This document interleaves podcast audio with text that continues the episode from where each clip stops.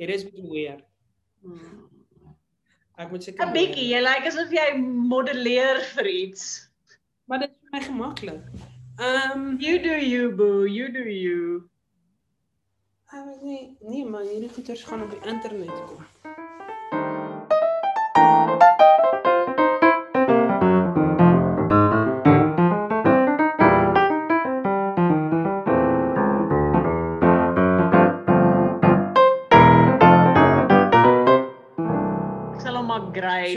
Soos filter ek.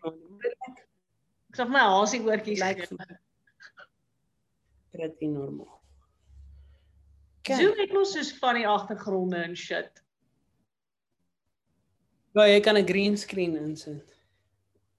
Ek kan nie En doen. hulle het dit ge-update, jy kan 'n mask insit. So nou die dag toe ek teeter, ek het gedink ek's hilarious. Alles gaan ons maar net oor jy wil vir homself lag en dan's alles okay. Ehm ek het hulle het soos Snapchat se original wat hulle die hasie oortjies en sulke die hondjie oortjies van Snapchat en sulke goeters. Yes. Zoom het dit ook nou enable of geprogram whatever. Dan is daar een wat oor jou mond sit dit 'n haai se jaws en 'n dorsale fin op jou kop. So toe ek het 'n ouetjie in grey. Ehm um, o, weet jy wat moet ons doen? Ons Nou. moet WhatsApp op ons rekenaars toemaak. Ek het nou net ja, soos hierdie gaan nie werk. nie. Ek moet my foon op silent sit. Ja. Um anyway. Easy. Ek het 'n ouetjie in grey in die Vrystaat oor Zoom, soos byna weekliks. En dan stuur ek vir my link. maar toe het ek eers die haai filter op my gesig gesit, exclusively sodat wanneer hy die meeting join, dat ek hom kan tutor, ek kan sê, "Hi." Wat was sy reaksie? Hy het homself uitgelag. Hy het 'n wicked sense of humor. Ek lag hom. Dis want hy lag my grappies en dis wat saak maak. Skort 'n kussing wel. Malena, jy worry nou baie oor die aesthetics van jou video en ek lyk asof ek ek weet nie onder water is of iets. Uh, oh, Wag, ek het 'n idee. Gee my 'n oomblik. Maar dit my mooi flink is. Daar sê. Ooh, kom ons kyk of dit Ooh, help. wow, moer se verskil. Ja, wow. Hoe sê Correct. Ek lyk tan. Yes. Sien ek like my tande nie so blou nie. yes. Ja. Dis super distracting. Soos dis een ding om heeltyd myself te sien, dis 'n ander ding om myself te sien en ek lyk siek. Maar ons is aan die einde van 'n verkoue, so. Ons is Kom, ek let's just bly maar. ja, ek hoes sludge op en um bietjie TMI maar it's where I'm at. Joe. Daar's oral in my huis sulke tissueetjies met staf in. Serious gross. Ek lewe soos 'n wilde dier.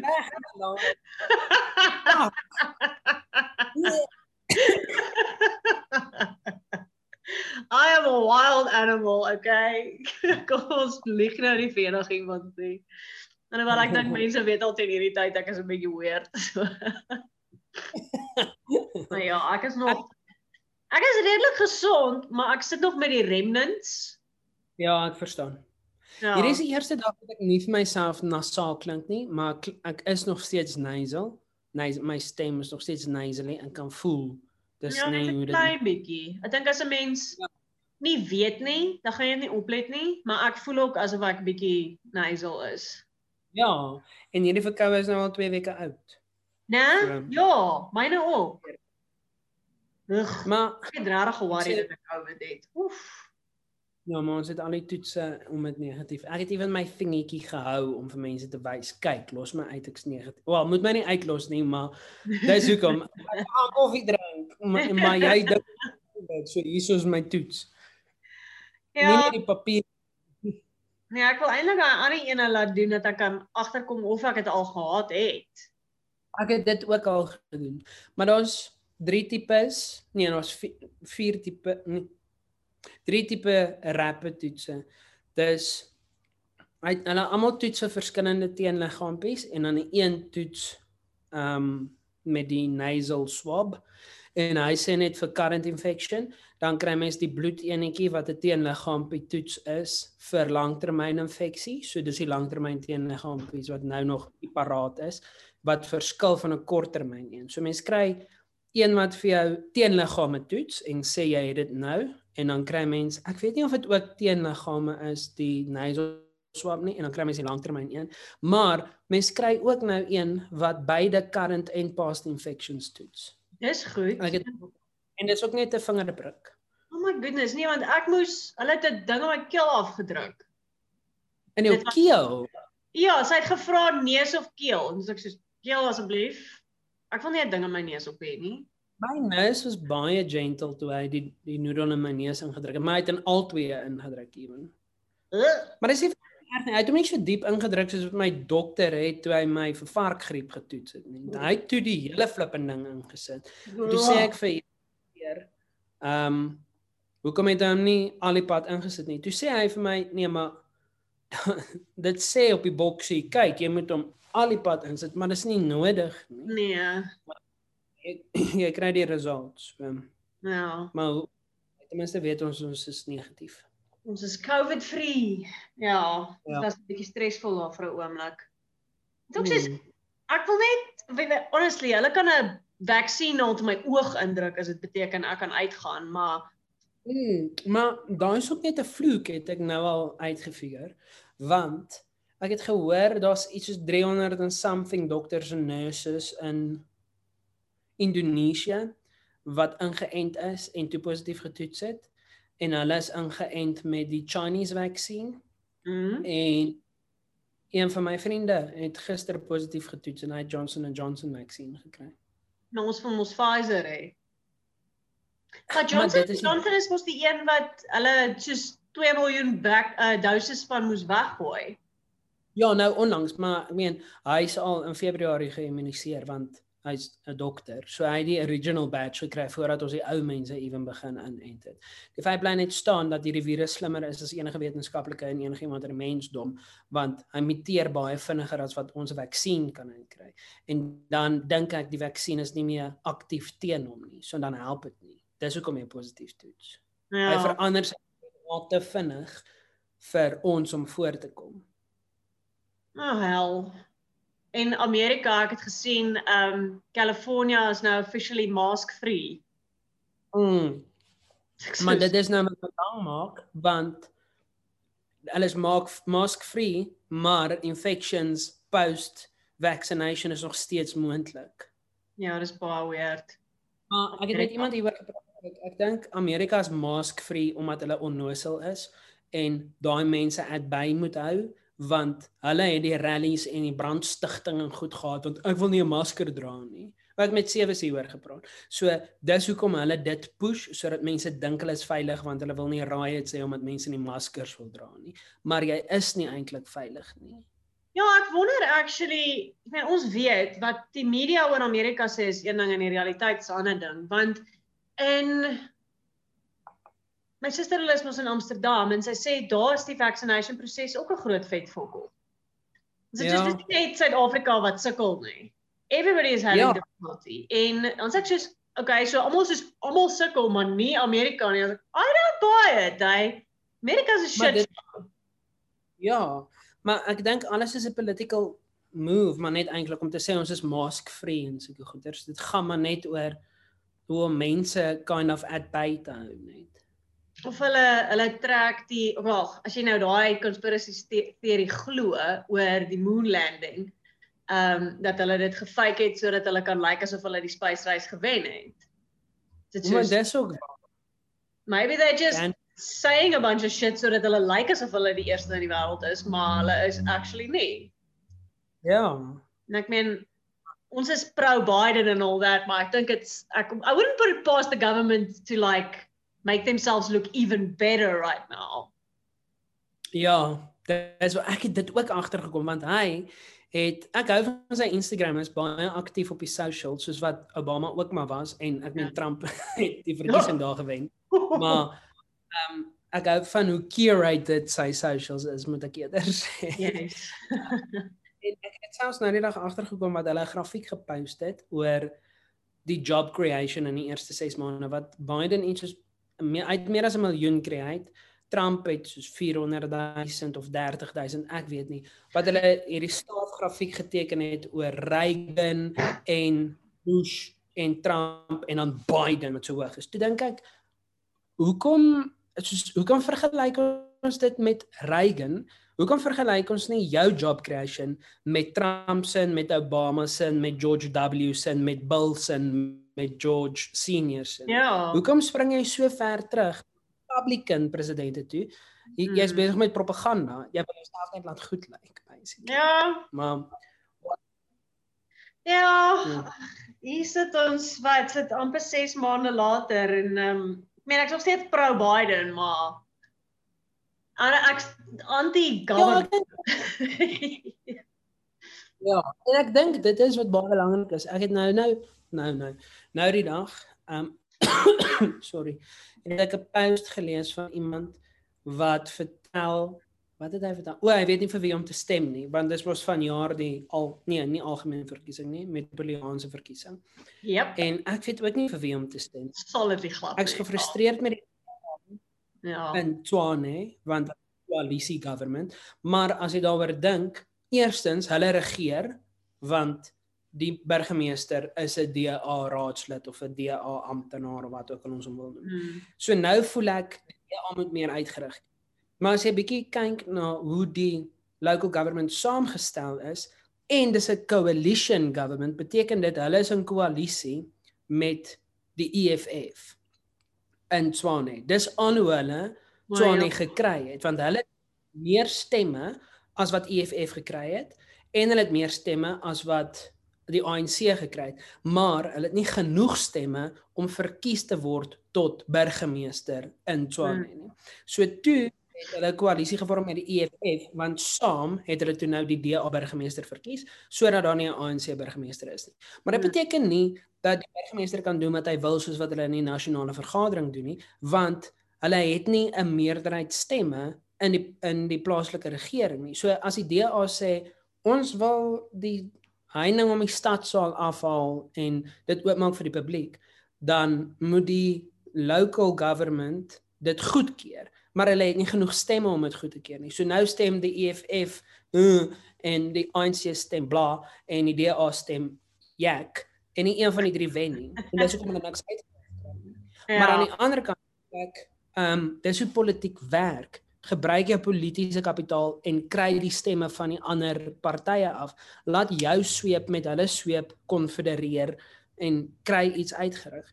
So o, toe sê die ou in sy bespreking dat hy nie vir die DA wil stem nie, want hy dink hulle het besef opposition government, nee, opposition ruling of wat ook al, is baie makliker as om te govern en ons moet dit kind of vir die ANC gee. Die boot sink bietjie, maar basic necessities oor die meerderheid van Suid-Afrika is gecover. En toe die DA nou aan bewind kom, het ons almal gedink, "Ooh," maar hmm, niks ja, gaan beter nie. changed. Ja, hulle weet nie hoe om te regeer buite Kaapstad argumentsontawe of die Wes-Kaap nie. Ja. Maar nog steeds dit is nie ons gee nie vir hulle genoeg kans nie. So, maar dit is o, dis wat ek vir jou wou sê toe jy gesê het jy's anti-government of wat ook al.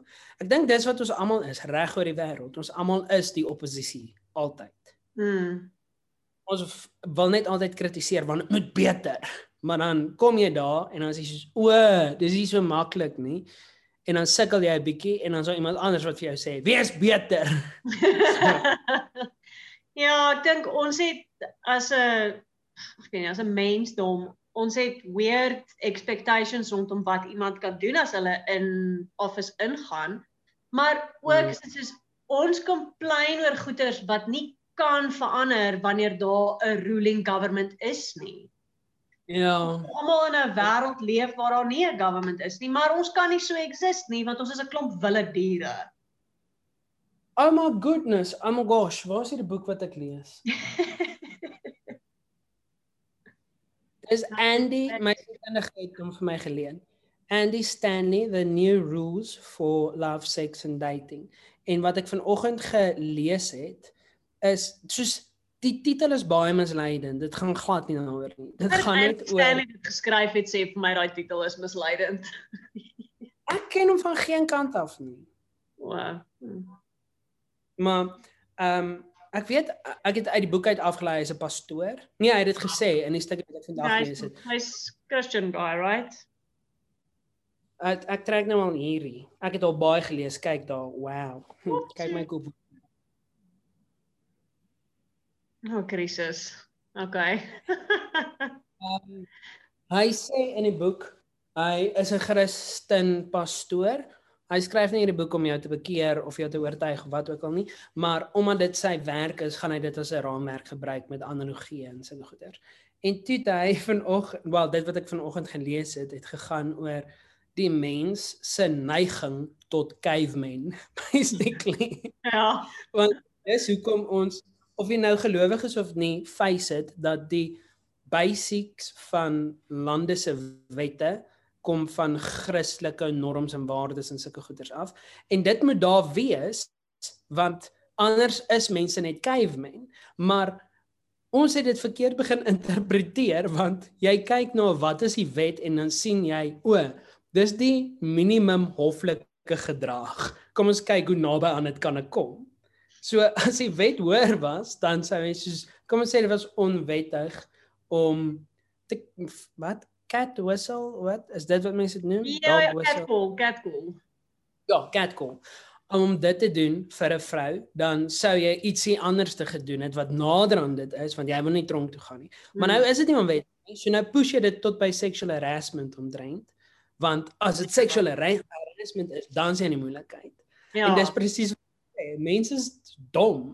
Ja. kan- Ja, ons het ook 'n need om authority te defy for some other. Ja. Ah. Maar heeltemal van die ons op die jas van die spoor af. um hierdie boek is amazing. ja. Dit is een van die min boeke. Ek is nie 'n leser nie en ek wil 'n selfhelp ding brand.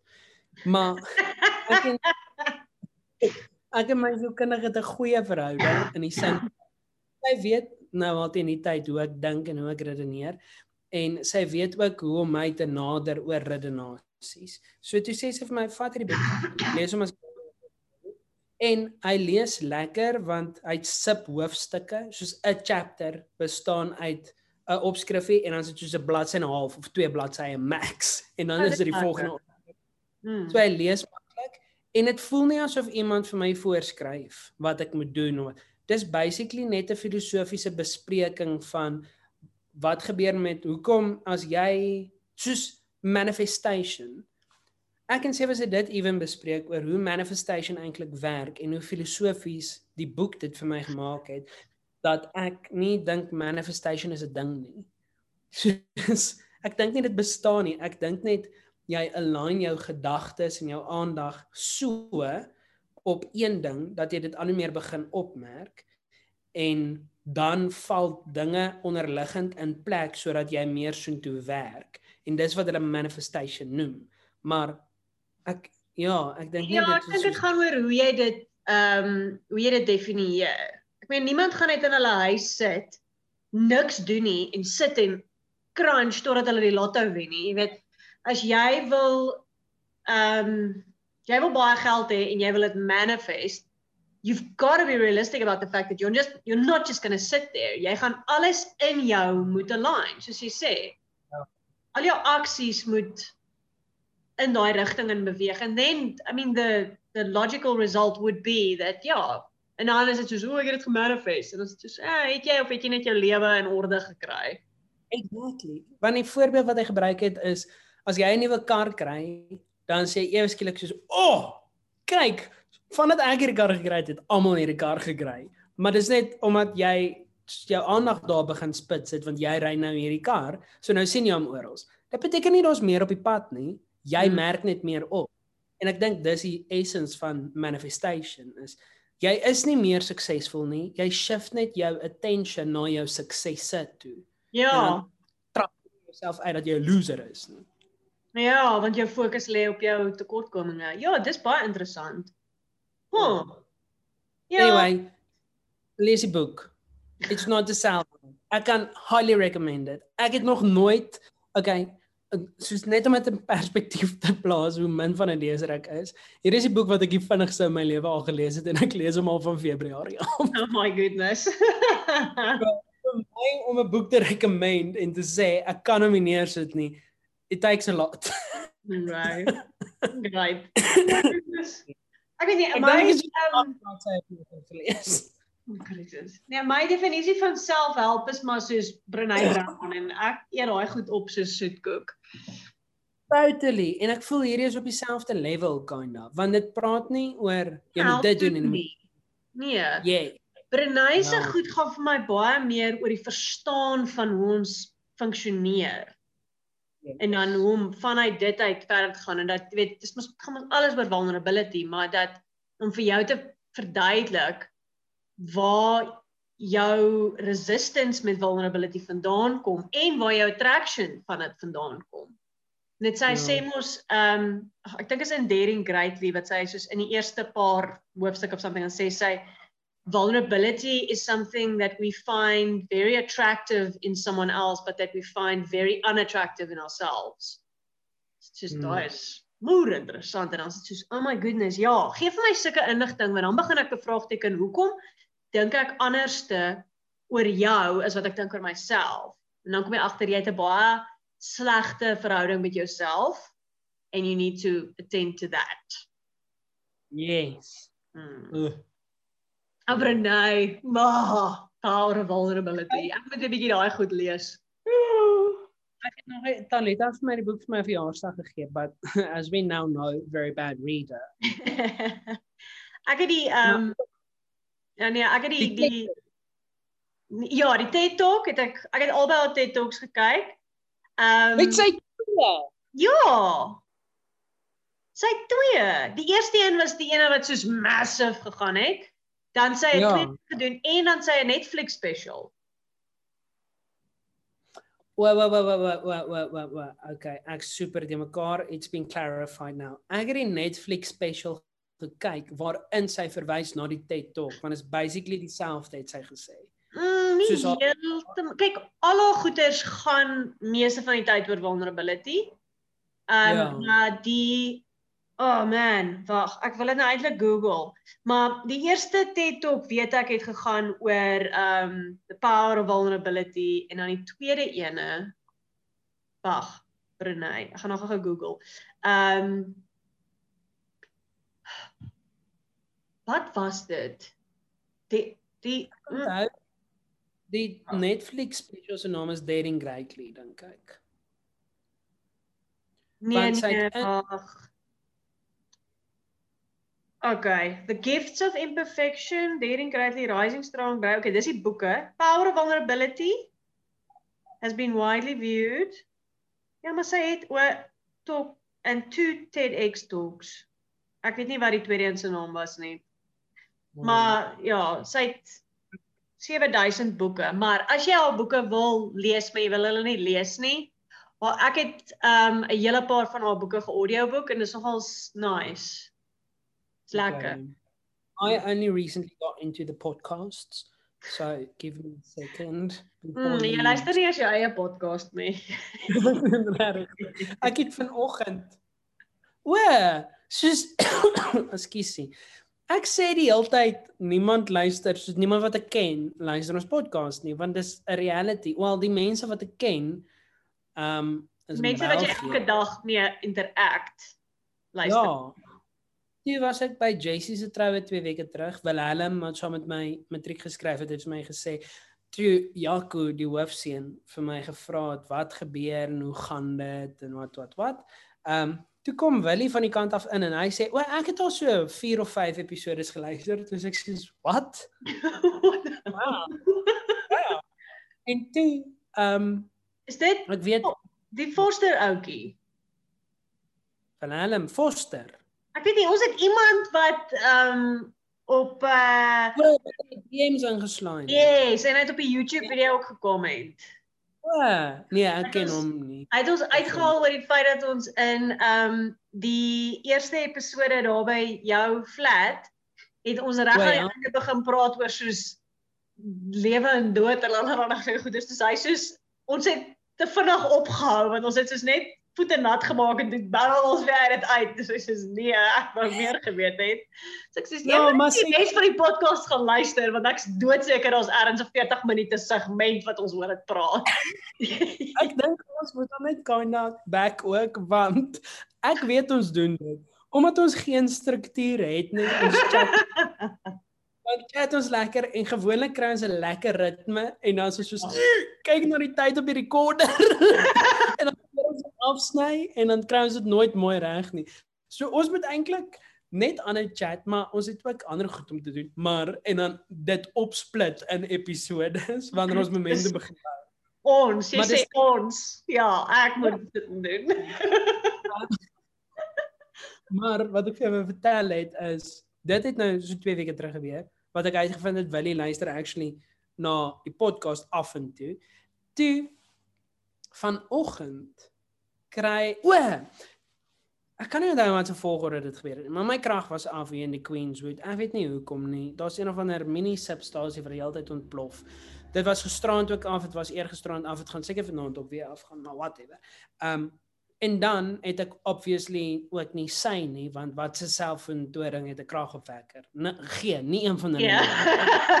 ja, as die krag hier afgaan is ek afgesny van alles en almal. Ja, ek kan nie eers 1011 bel nie want ek is net aan elemente want wie te landlyn my ouers want dis dis 'n wonder wanneer die krag afgaan dat dit nie soos the walking dead raakie buite dat mense net huise begin loot nie. Ja, hoekom nie?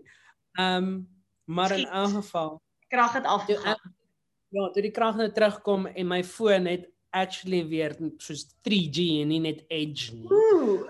so WhatsApp weer en sulke goeters en ek het mos al my socials se uh, notifications afgesit. Hmm. So toe gaan ek in Instagram in en toe sien ek Yvonne het gekom en het jy gesien? Ek het dit gesien ja, nadat jy ge gekomment het. Ja, toe sê sy sy luister en wat wat wat. Ehm um, ons moet niks van ons sê nie en hier wragtig. Elke keer as iemand sê moenie iets van even Aletta wat sy vir my gesê het. Ehm um, nee, maar moenie vir Lelani sê nie en dan sê ek vir jou op 'n podcast. Want onthou jy het jy stuur sy nog vir my 'n video van hoe sy dit kliphard in haar huis ja, luister. Ja, lag vir dit. Ja. Ons is gek. Ek beloof ek sal vir niemand vertel nie klip die recorder aan. Ons vertel ek net jou van die recording af, maar in 'n geval, so toe sê Yvonne, moenie oor my praat nie. Ek luister elke week en hier praat ek nou wragtig oor haar. Toe net na dit Shay wat skuins onder ons gebly het in Henensberg, Shay en ja? Joe met die drie kinders. Yes. Sy stuur my uit die bloute uit 'n message en sê sy geniet ons podcast. So, so oh! Sy mis my. Ja, en ek mis al kindertjies vreeslik baie want ons het duck chats gebou, maar die eerste ding waaraan ek gedink het is daai trampolien wat ek geskuif het. Hallo luister. Dit was soos episode 1 of iets, ek sweer. Ja. in the course of 3 weeks, maar eintlik een dag het twee mense wat ek actually ken wat ek nie meer correspond day to day nie, het gesê, "Hey, cool, geniet dit." Toe voel ek ja. net so, "Ek vir ons."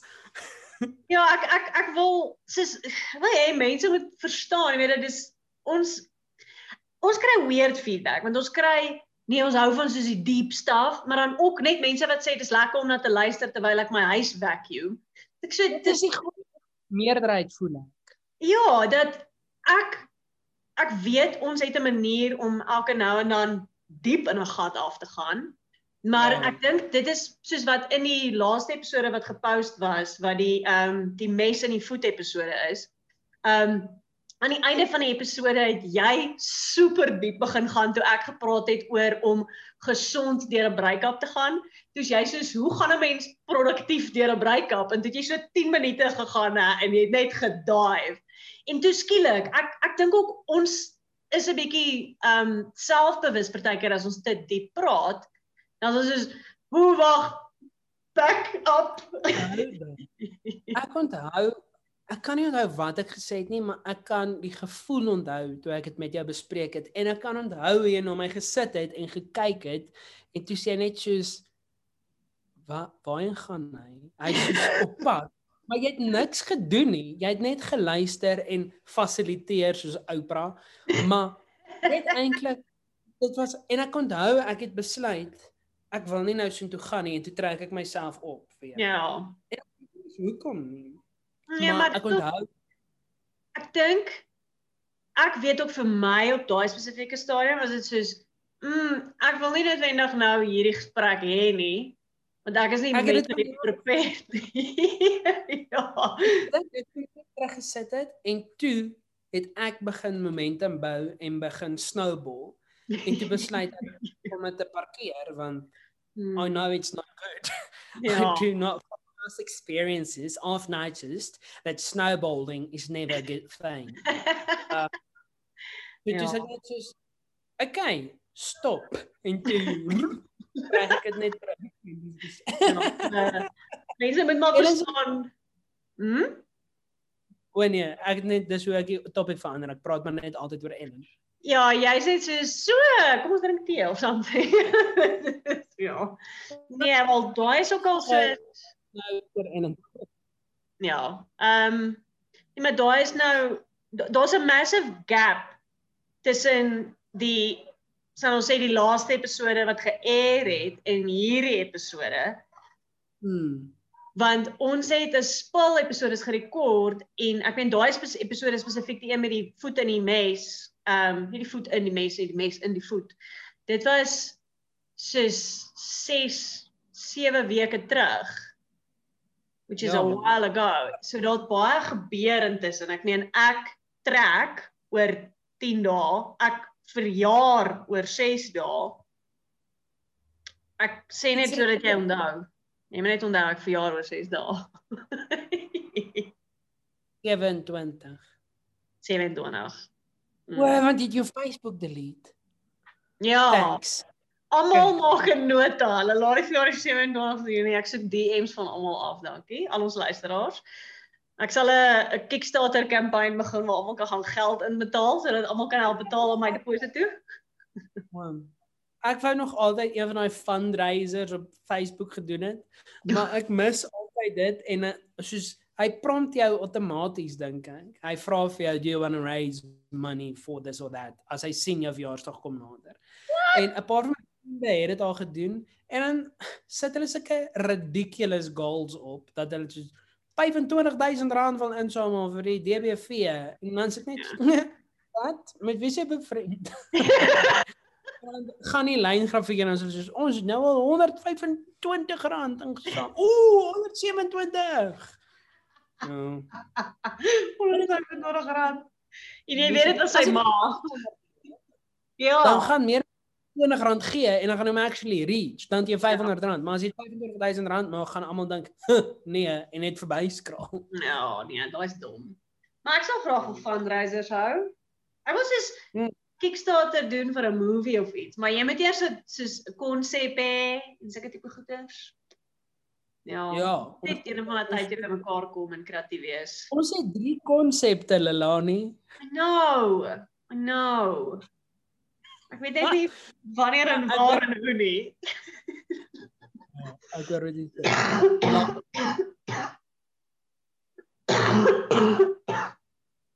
Oh, ew.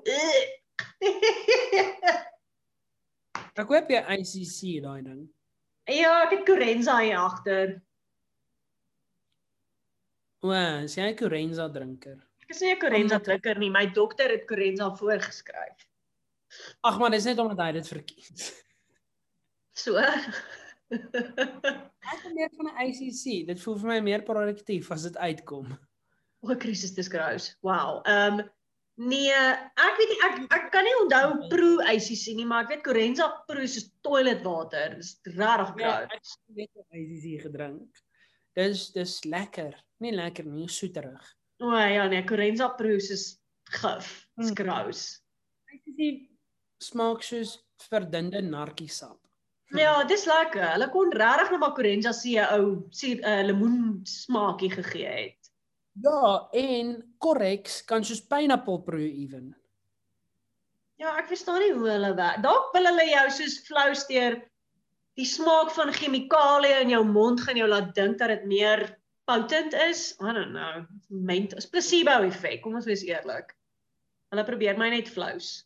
Maar ja, ek het Ja. 'n sulke hande vol medikasie gehad. 3 waarvan ehm um, ja, waarvan 3 uh breistablette is. Wat Drie? Regtig? Ja. Ja. In een glas. Nee nee nee, ek gooi dit nie in een glas nie, maar die probleem is dan dan moet ek 3 glase water drink. Gooi hulle in 'n glas. Ew. Imagine 'n cataflab saam met 'n Corenza. Dis 'n shot. Dan drink jy dit as 'n shot. Want ek, ek was ook besig met my eie eksperimentjie. Ek doen dit maar altyd as ek medisyne moet drink. Ek dink net altyd aan die Maxwell botsbans botsingsteorie as hierdie goeders moet brys en dan as ek sê, Ja. "Ag, ek moet nog water ingooi. Hierdie reaksie gebeur te stadig." maar dan want 'n ICC brys baie vinniger as 'n Correx is baie vinniger as 'n Airmune. Ja. Ek weet nie waar lê Lorenza op hy skaal nie. Maar die teorie is dat hoe meer goedjies jy gaan ingooi, obviously hoër is die konsentrasie, hoe minder watermolekules is daar, hoe langer gaan dit vat om te brys. Mm. Maar dan probeer ek my my medikasie drink met my breistablet water en hy vis maar net nog steeds so altyd claim it's impossible. It's not possible. You cannot do it. It's not Ja. yeah. humanly possible. Ja.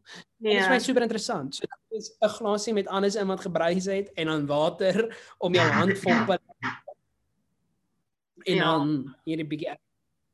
Ja, Maar jy het my gesê, ja? ja, Nee, nee, hy was op pad verander. Ehm um, nee, ek het net 'n uh, ek wil nie hierdie kraanwater drink nie want dit is gross. So ek het een van daai groot 5 liters gehad, maar daar was so 'n bietjie oor.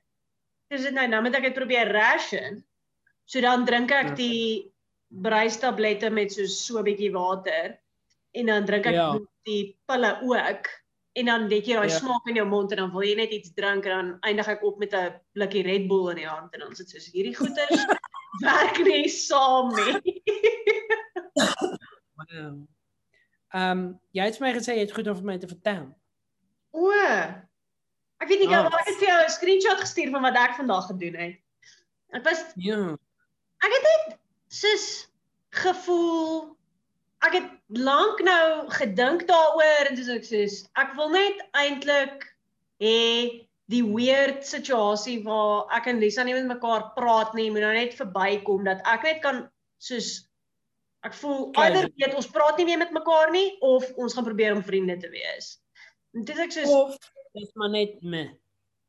Ja, want wat mos uh, met my uh laas jaar omtrent hierdie tyd gebeur het, is daar 'n ander girl daar in Linwood wat my ook so heavy gebad het na sy my so gehaat en kald het. Toe ek haar weer gesien het, toe was dit die vinnigste closure wat ek in my lewe nog gekry het, want toe sien ek haar en ek soos, "Ooh, jy is nooit weer 'n woord gesê nie. Ek het haar weggery, ek het hardop gelag in die kar en ek was soos, "Dankie tog ek het hierdie gedoen." nie guaranteed dit sal weer gebeur nie want Lisa is nie daai girl nie, maar dit was net ek weet nie ek het gisterand gelê en so ek soos ek wil nie eers vir soos 'n massive ding stuur of iets nie. Ek wil net eintlik soos hoorie, leef jy nog? En so ek soos well, it can't hurt. Maar sy het nie gereply nie so. Hmm. Ja, ek sien. Nou sê in daai, nee. Dis Ja, goed, dis 'n goeie plek. te wees."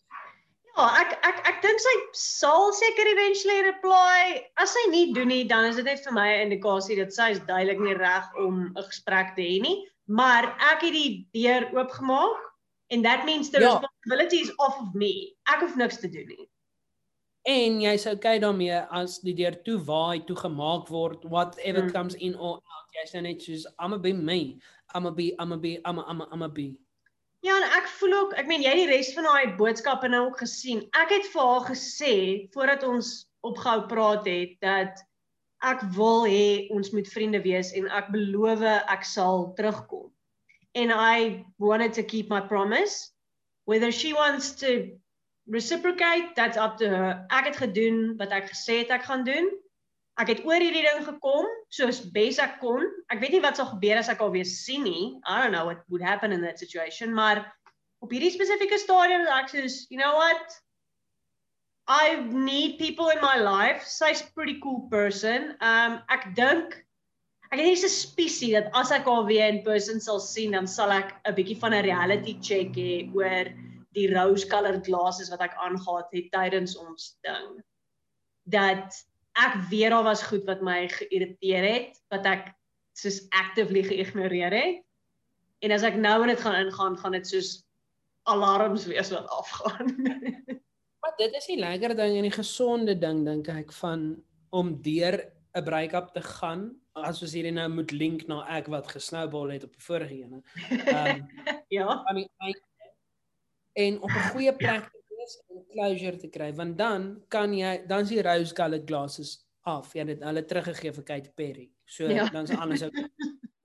ja. En dan as mens aktief aan jouself gewerk het soos wat ek en jy doen, hmm. dan is dit makliker om healthy boundaries te stel want gewoonlik is daar goed wat 'n mens irriteer, dink ek nie is klein soos ek hou nie van hoe jy eet nie of ek nee. hou nie van jy die letter S sê nie which by the way pis my baie maklik af as iemand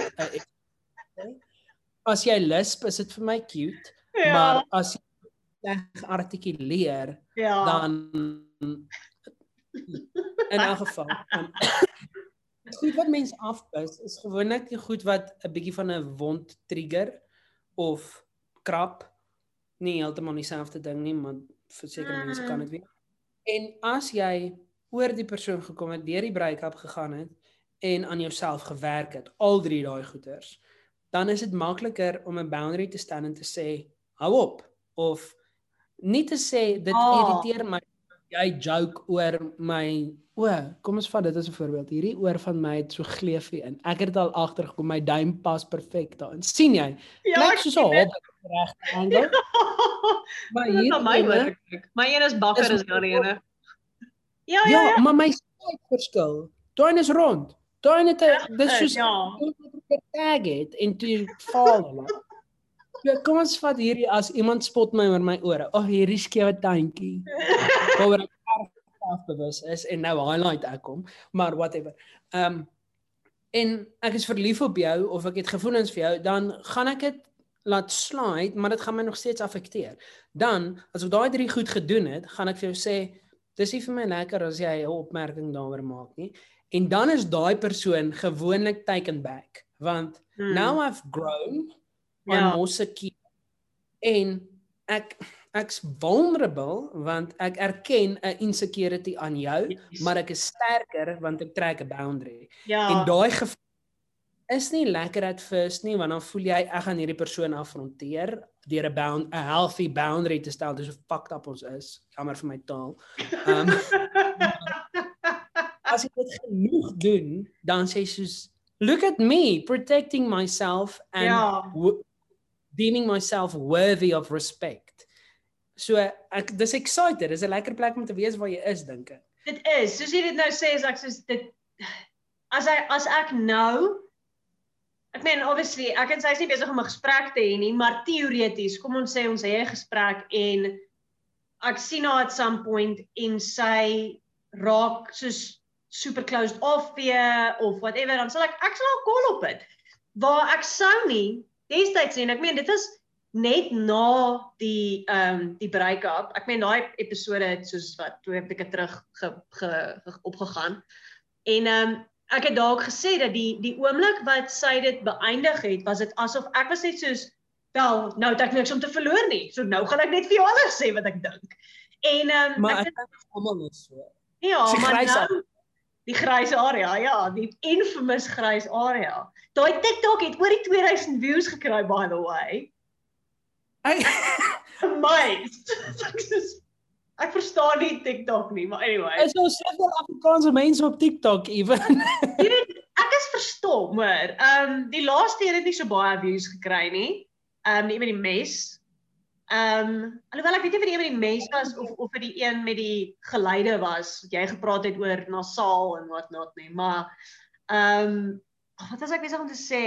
O, nee, dat daai tyd toe toe ek so soos net als uitgegooi het, was dit 'n uh, bietjie van 'n coping mechanism en dit was ook 'n defense mechanism om net myself te probeer beskerm daai situasie net soos hier. Whereas nou kom dit uit 'n baie meer gesonde plek uit. Waar jy soos I'm not doing this to hurt you or anything. Hierdie is net hierdie is wat moet gebeur nou want hier moet boundaries wees tussen ons. En ja. ek voel ook dat hoe langer ek net in hierdie weird space is waar ek weet nie waar sy is nie. Ek weet ek is op 'n ek sê op 'n perfect space nie, maar ek gaan nooit op 'n perfect space wees nie. So ek net, weet jy wat, die lewe is kort en ek het baie hard aan myself gewerk in die laaste 9 of 10 weke. En ek voel nou I can open this door, so I'm going to do it and the rest is up to her, maar ek weet as ons in 'n in 'n vriendskap gaan teruggaan, it's going to be a lot different than what it was, which is good. Ja. Ja. En hopelik is daar growth, personal growth, soos wat jy baie gegroei het en baie van jouself geleer het en baie meer seker geraak het aan beide kante. Hmm. Want dis hierdie boek. I'm telling you. Hierdie lees hierdie boek.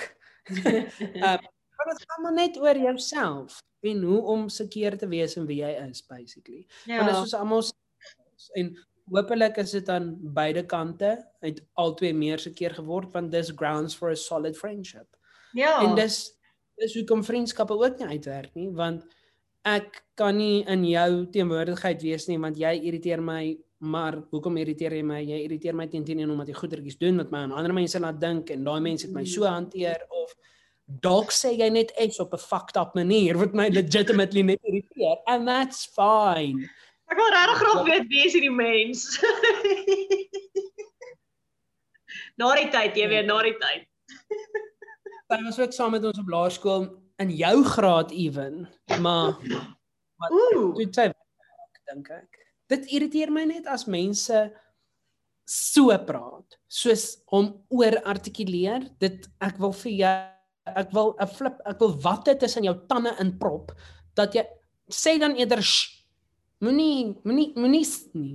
Ek wil nou regtig weet wie dit is. Koos, ek moet net die lig bietjie afstel want ek's klaar wit genoeg. Ek sal later vir jou. Maar Ja. daai ek dink is dis maar net vir my want ek het al gewonder of ek lisp of nie lisp nie net die s verkeerd sê want soms kom hy 'n bietjie te sh uit my mond uit en dan kritiseer ek myself soos daai myself maar ek Ek dink is dat ek dit al opgelet het nie. okay phew kyk hoe krities is mense op jou Vra die luisteraars. Luisteraars ons sal 'n poll op die Instagram sit. Is jy weer se S so weird? ek dink nie van hierdie kant live nie wat as hulle sê ja Dan gaan kan jy seker raak, jy weet. Selfbewus, proses, acceptance, and you love yourself for it. Want jy sit hier en pis dit maar oor 'n gat in jou oor en 'n weird tand. Ek weet jou daar's mense wat vir dit kyk en dink, "Oh, so cute." Nou is ook. mense sien weird goed in ons en dan sê hulle, "Daai is wat ek van jou love." okay objectify my op 'n paal kom ons doen nie ons kyk wat gebeur Die gat in my oor, my weertand, my S en dan 'n ander groot insecurity. Hoekom highlight ek hierdie? As ek lag, soos lekker lag, jy weet hiervan, dan's daar 'n boom, 'n moers, 'n flippin op. Ek het nog gevra om my te Photoshop even. Dis net so soos 'n bulging haar op my Ja, maar jy, voorkop. jy en dan- weet is daar. Ek meen ons luisteraars gaan dit dalk net nie eers sien op die ehm um, op die video's nie. Want ons sien jy dit okay, daar pop iets hier nou langs die kant uit, soos daar. Ja, hierso. Ek het hom gesien. Ook nou net. Daar's hy, daar's hy, daar's hy. Ja, ja, Sien, ja. en dit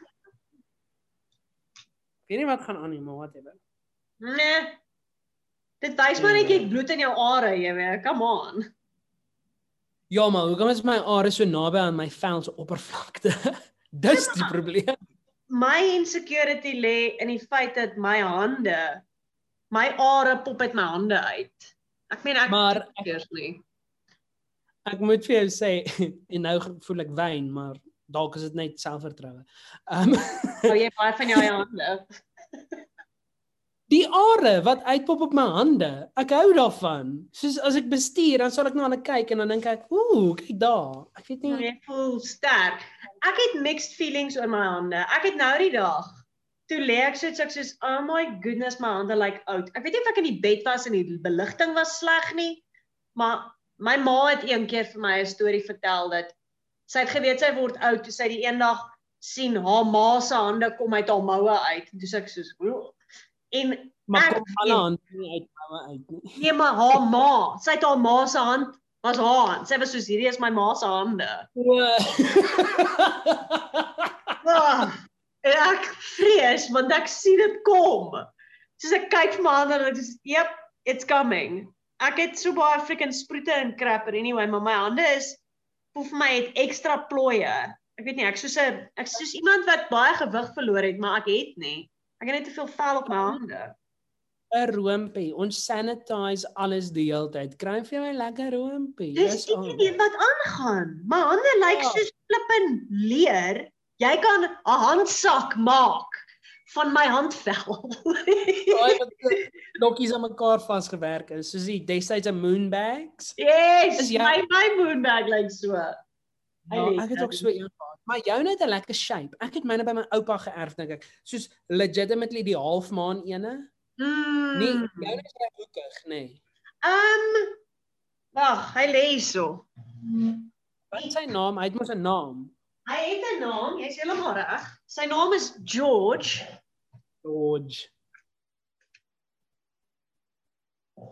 Ja, sien, joune is lekker. Jou voorste pouchie, my voorste pouchie was, my joune is net groter. Dis eintlik al wat aan die Hy's gang. massive. Sy naam is George Mooney. Um want hy het die sexual magnetism van George Clooney. Het hy Hy het rarig. Ek het die weirdste aandag begin kry by troues nadat ek hierdie ding begin dra het. En want ek ek, Wel- ek glo vas dis hierdie weird ding waar as mense iets aantrek of soos rarig onaantreklik aan hulle het, maar hulle hou dit net 100% dan skielik is dit aantreklik. maar dis conf, dis confidence wat aantreklik is vir almal in hierdie Ja. hele wêreld. Dit soos hoe is jy so nie- confident met daai pieslike ding in jou lyf? Kan nie ook- ook Ons kom nie eens agter nie, maar George gee vir jou confidence want hy jy het dit begin dra. Ek ek dink dit om ewen by Soret se troue gehad.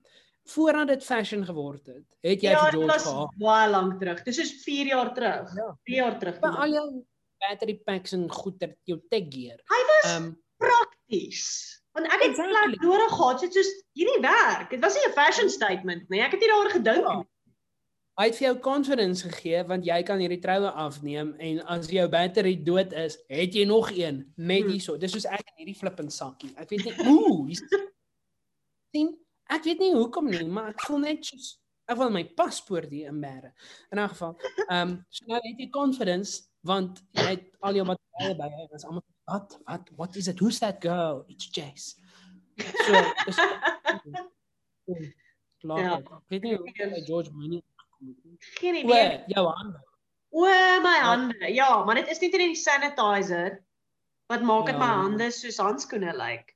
O, Dit nee, ek onthou nou hoe het ons hier uitgekom. Sorry. Die, die handskoene, ja. Die handsak. dit destyds aangeleer in my ou kewertjie in Oliver as ek kampus toe gery het in die oggende in die winter, dan is dit hellig koud. Ja. Want Makoustraat is mos in die dippie tussen die twee bulte, daar waar die Ja. R21. So my kar is koud, die weer is koud, alles is net koud en dan het ek op die R21 aan die pad tot by Fonteine gery in die koue, in my koue karretjie op my yskoue staal stuurwiel dat my handskoene nie eens my hande warm gemaak het nie. So toe het ek geleer ek moet net 'n roompie aanspeer in die oggende en dan survive ek dit tot op kampus. En toe het ek daarbey gestiek. So ek het 'n hande roompie in my kar altyd. Net slim. Ja, as ek ek in my kar 'n hande room aan en dan ry ek. Ja, ek is baie sleg. Ek het slegte habits op hierdie stadium. Ehm um, ek ja, Sorry, net op die hande room, Charda, ehm um, een van my vriendinne het vir my gesê sy was 'n mediese rep En toe het iemand vir haar gesê omdat sy die wêreld vol ry om goedertjies te gaan verkoop, moet sy dit super belangrik hande room met 'n SPF inkry want mens minag die hoeveelheid sonska skade nee, son Skade? skade. sonskade Okay. wat op jou hande kom omdat jy so baie bestuur en okay sy het nou prolonged exposure want sy ry al wel het meer gery as wat ons doen of die gemiddelde mens doen maar dis hoekom sy ook baie ander romans meer en my ma het haar regterarm haar regterarm is donkerder as haar linkerarm omdat sy so baie ry en haar regterarm kry meer son. So kry jy 'n rompie met 'n SPF My ouma het ook. Haar een arm is verskriklik sproete en die ander een nie en ek dink ek het ook daai ding. 'n bietjie kyk. ja Ja, definitief. Ek weet nie of jy kan sien nie. Nee, ek kan sien nie. nee jy's baie wit so daai was net soos overexposure Dis sulke reflektors wat inkom. ja Ek kan nie eens onthou waar was ek op pad met my gesprek nie. Oor hande rome en hoe jy jouself verwaarloos basically O, bad habits. Ja, want ek ry nêrens heen nie. Ek het letterlik nou vir 2 weke net in hierdie huis gesit. Ek het jou nie eens vertel nie.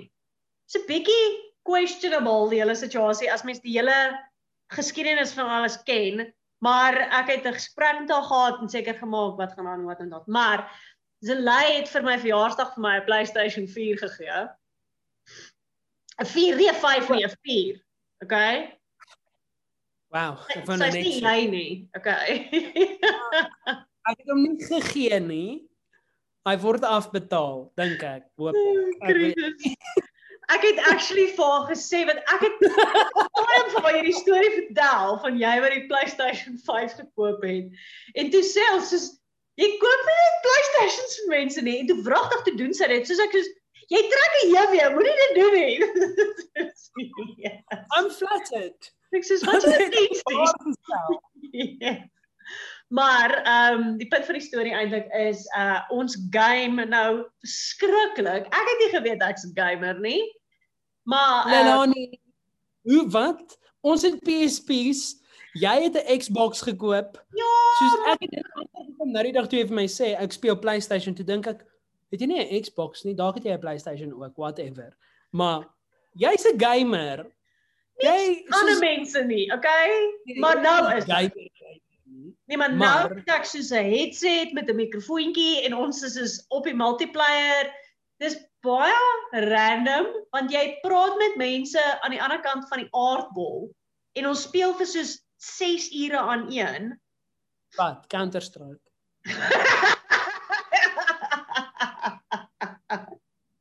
Dis nie 2004 nie, en hierdie is nie die rekenaar tik klas nie. ek wil so graag Counter Strike speel so graag ek weet nie waar om dit te kry nie ek weet nie saam met wie ek gaan speel nie maar ek wil dit so graag speel Jy kan Counter Strike vir free aflaai op Steam. Ek is nie seker nie, maar ek dink daar's 'n free version. Maar nee, ons speel Daisy.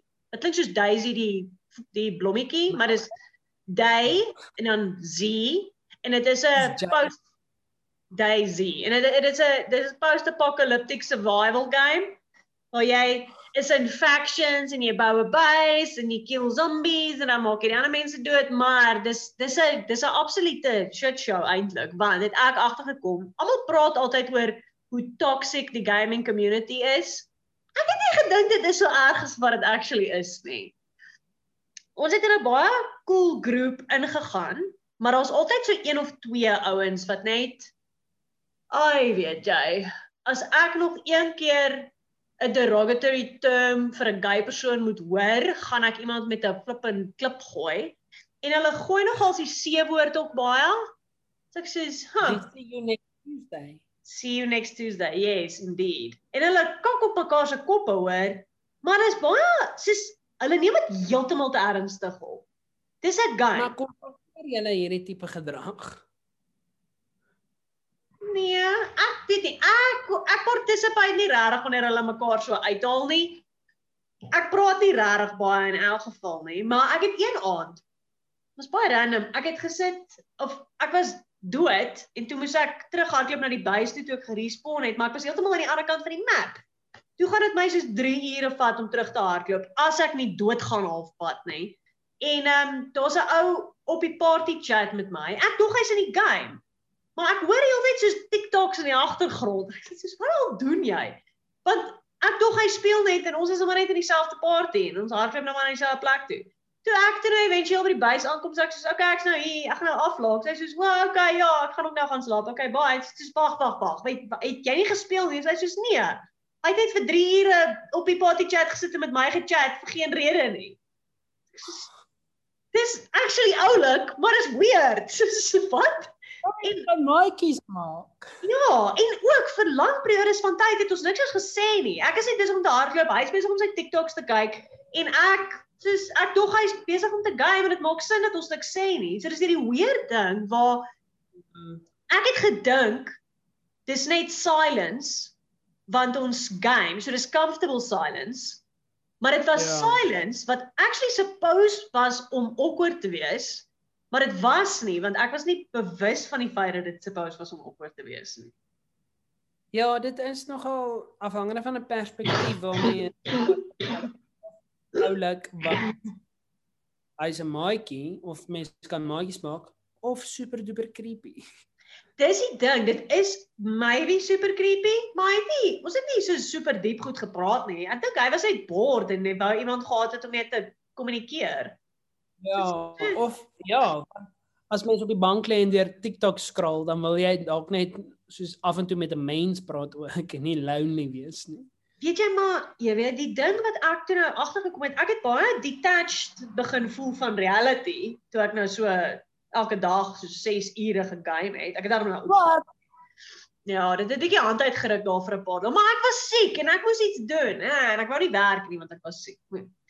Maar ehm um, ek het regtig begin so shitty voel en ek het met my uh my therapist daar gepraat en toe sê sy, jy weet jy jy het jouself ge-isolate vir 2 weke en die enigste stemme wat jy gehoor het was hierdie mense in jou ore en hulle vloek en skel mekaar net die hele tyd. Dit is ja, dit het definitief 'n impak op 'n mens se soos sielkundige health. Soos ja. Ja. Toe mis ek my actual maatjies. Hm? Ja, maar ook om nie eers te praat oor die hormone wat afgeskei en nie afgeskei word as gevolg van screen time nie. True. True, true, true. Ja. ja. Maar ek het nog nie vandag aan die ding geraak nie, so. Hmm. Ja, ek is suspek ek het dalk so 'n bietjie van 'n addictive personality. I don't know. ek skuif net van die een distraction na die volgende een toe. En jou lewe gebeur on screen. Soos jy het super baie screen time aan die ja, orde van die dag. Ja. Ja. Ek dink as jy my awake time vat en jy chart hoeveel van dit is actually voor 'n skerm, is dit soos meer as 70% probably. Ja, en as ons net na die fisiologie kyk, my ehm um, wigkundige het vir my gesê 'n general rule of thumb is a 20-20-20 rule dat as dit screen time is, dan moet jy 20 inches weg wees van jou skerm af en elke 20 minute moet jy vir 20 minute nie na 'n skerm kyk nie. Anders neek dit net jou lens op. Ons praat nie eers oor die hormone en die goed nie, net jou sense of sight. Oopsie daisies. 20 ja. inches. Hoeveel is dit? Dis 40 cm. Dis nie weird nie. 40 dalk 50. Okay, maar my TV is ver. ja. Maar ek praat soos van rekenaar want sy het my gevra hoe baie data verwerking doen ek op 'n rekenaar en soos met 'n laptop is mens geneig om nader te wees want die keyboard moet nader wees, maar 'n desktop se skerm is daarom lekker ver van jou af. Maar toe het sy vir my gesê elke 20 minute moet jy 20 minute pause hou. Jou oë kan dit nie hanteer nie. Ja. OK. Ek ek het ek het so 3 jaar terug het ek na 'n uh, oogkundige toe gegaan om my oë te laat toets want ek het gevoel asof ek nagblind was. En hmm. toe ehm um, toe toe sy nou die kamera ding en gekyk of wat toe sê sy ja, okay, so daar is iets soos sy kan vir my 'n bril gee, maar sy dink dit is net as gevolg van hoe ek leef en hoe ek met skerms interact en dat ja. ehm ja. um, eerder as om vir my 'n bril voor te skryf, wil sy sê kom ons probeer jou habits change en dan kom jy oor 'n jaar terug en dan kyk ons Ja. weer. En ek het in daai jaar very just diligently my breek gevat en ek was verder van die rekenaar af en ek het teruggegaan en sê was soos geluk jy het 2020 vision. Soos bly ons het vir jou bril gegee nie. Wow. Maar ek dink daai uh ek het nie meer daai habits nie. Dink jy moet net vir jou 'n uh, blue light reflecting glasses kry wat nie 'n voorskrif het nie, net om die blou lig te reflekteer. Sodat dit nie jou Ja. kornea dink ek beskadig nie die Ja. lang termyn. Hmm, maybe. Ja, ek sal 'n bietjie kyk. Daar kliks toe gaan. Hulle behoort sulke goed te hê. Ja, ek het dit ewen in exclusive boek so gesien, maar dit moenie 'n voorskrif hê nie. Dit moet Nee. plus 0.0. Want Ja. my kundige het ewen vir my gesê my voorskrif, ek is bysiende. Ehm um, toe sê sy vir my, dra jou bril as jy op die rekenaar werk.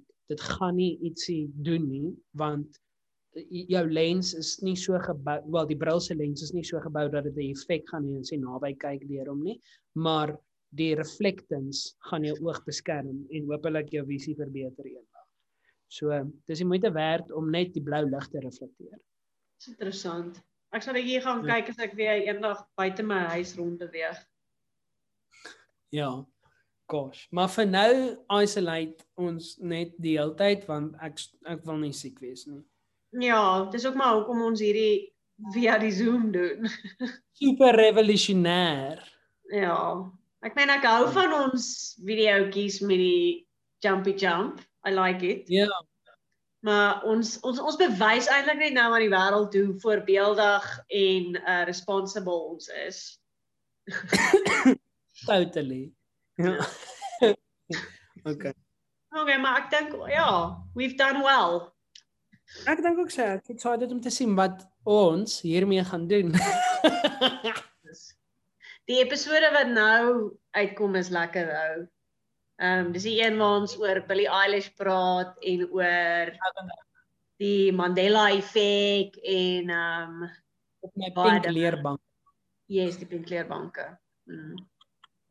Very luxurious. Maar hierdie was lekker jy weer. Ek mis jou vreeslik baie, hoor. Ek mis jou ook. Jy moet trek en gesond word en ek moet gesond word en dan moet ons produktief wees. Ja, Produktief ietsie kreatief. Definitely. Evenal ek sê vir jou, ons moet net ons moet nie eers dink aan die konsepte wat ons het nie. Ons moet net bymekaar kom en net iets maak. Maar ons moet 'n time cap daarop sit, soos vir 'n dag. Ons moet alles skiet wat ons nodig het. Ons moet die konsep alles so dis soos daai challenges wat jy gedoen het. die Hour Film Festival. Yeah. Ja, maar nou nie die editing en shit nie, want Nee, Dis jy. editing ook want dan gee dit nie aan my hele lewe op nie.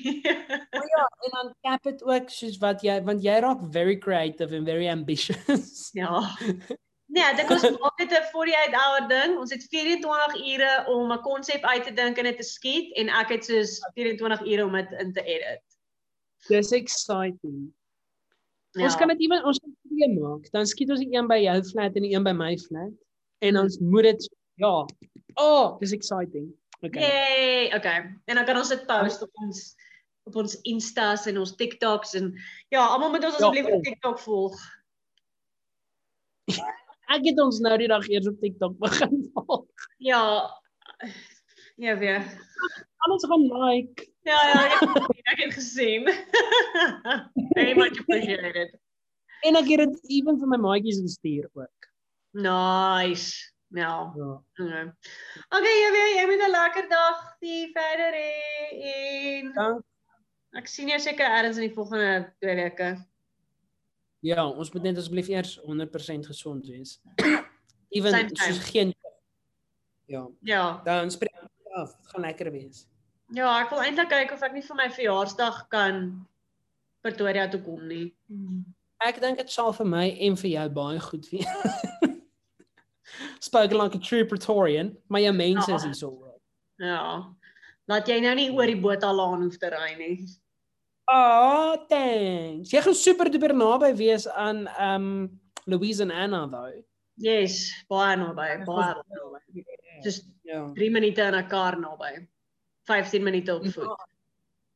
Nice. How do you even nader? I don't know. Maar ja, ek kan bietjie ek wil hê ons moet 'n episode daar binne gaan rekord. Ons moet daai eienaars kry om vir ons te kom sit. Dat ons met hulle praat. Okay, ek het vir jou 'n hele ons sal ons moet nog 'n podcast rekord want dis dit soos ek kan dit nou reël. Okay. Okay. Ja. Jy moet hiernatoe kom en dan gaan doen ons dit in die shop self. Ja, it's done. Done. Yay. Goed. Okay. Lekker Okay, aand. Reg. Cool. Lief vir jou. Jou ook. Bye. Bye. Nice. daquele Sobre.